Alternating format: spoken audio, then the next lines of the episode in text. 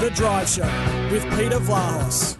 Toolmart, your complete tool centre. Proudly WA owned and operated for over 40 years. Great to have your company. Uh, and we're asking with the uh, retirement today, effective immediately from calling rugby league, Ray Warren has called his last game of rugby league. We know Dennis Cometti was regarded as probably the greatest ever AFL commentator. There were certainly some great commentators in the 60s and 70s that called Australian rules football in the uh, around the country, but in modern times, with AFL and, of course, the national competition they call the National Rugby League, you'd have to say it has been Dennis Cometti and also Ray Warren. Now, uh, you can't go past Martin Tyler in the English Premier League, and, of course, he's called World Cups. Uh, he has an incredible voice and so much passion. That's Sam from Australind. I agree, Sam, and I had the privilege of actually working with Martin Tyler some years ago at a World Cup. Uh, he was the broadcaster, and I was part of the the reporting uh, and commentary team. And he really is outstanding. And what's good about Martin Tyler is he will call a game by himself. He will be the only broadcaster, and he will call ninety minutes of a high profile, whether it be a World Cup match or a Premier League match, by himself. Occasionally they put a analyst with him, but many a time he's called it by himself. And his ability to actually go through the whole 90 minutes and you don't get bored with his voice and his ability to keep it very moderate and then go with the highs and the lows depending on the game is really an art. Uh, so, yeah, Martin Tyler's a good one. Good on you, Sam from Australind. Others in other sports, uh, give us your thoughts on the Tempur Bedshed text line 0487 736 736 or the Scarborough Toyota open line uh, 13 12 55. Uh, Sebit Kuek from East Perth. Ah, damn it. He's a good full forward. He's been kicking goals for us. He's going to Freo. Well, there you go.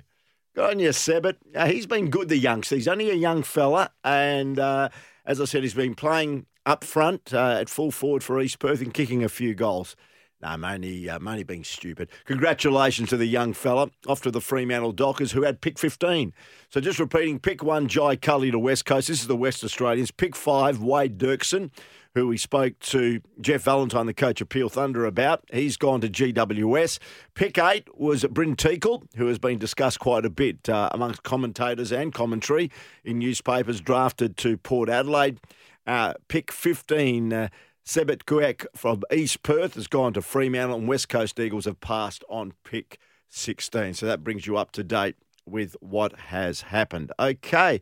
Um, 0487 736 736 the Tempur Bedshed text line or the Scarborough Toyota open line. Give us a call 13 12 55. As I mentioned, uh, a big tennis match in the early hours of this morning. It was Rafael Nadal defeating Novak Djokovic. In fact, uh, Nadal's come in for a bit of criticism. I got up this morning around about five o'clock to watch it. The match was due to start at three.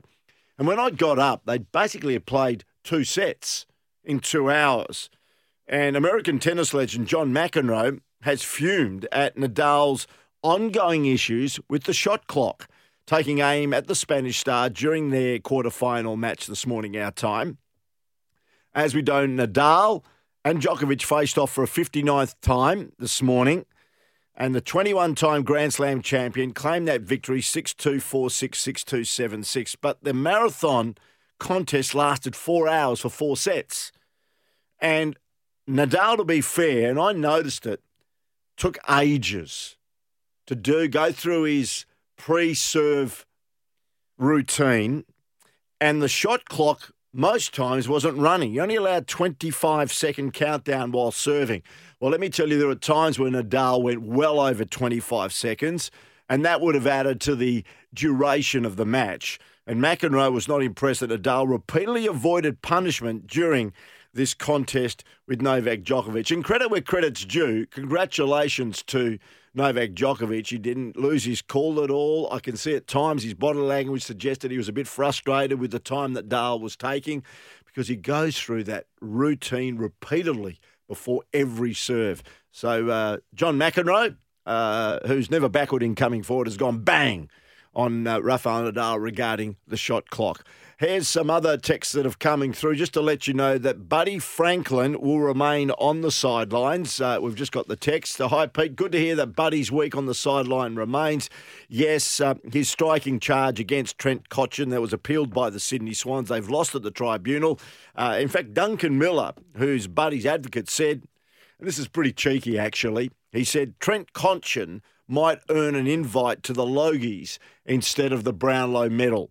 So uh, Bit of a cheap shot there by uh, Buddy's advocate in Duncan Miller. Could it be a bit of sour grapes or sour grapes because uh, he didn't get uh, Buddy off? So there you go. Buddy is lost at the tribunal and will miss uh, the game this weekend for the Sydney Swans. We're going to take a break, come back and look at the future of Daniel Ricciardo, our very own, the boy from Duncraig, the boy that went to Maris Newman Senior High School is his days with McLaren numbered? Uh, and we'll speak to Michael Lamonato, the Formula One and motorsport rider. He's a real expert. We'll have a chat to him next here on Drive with Peter Vlahos.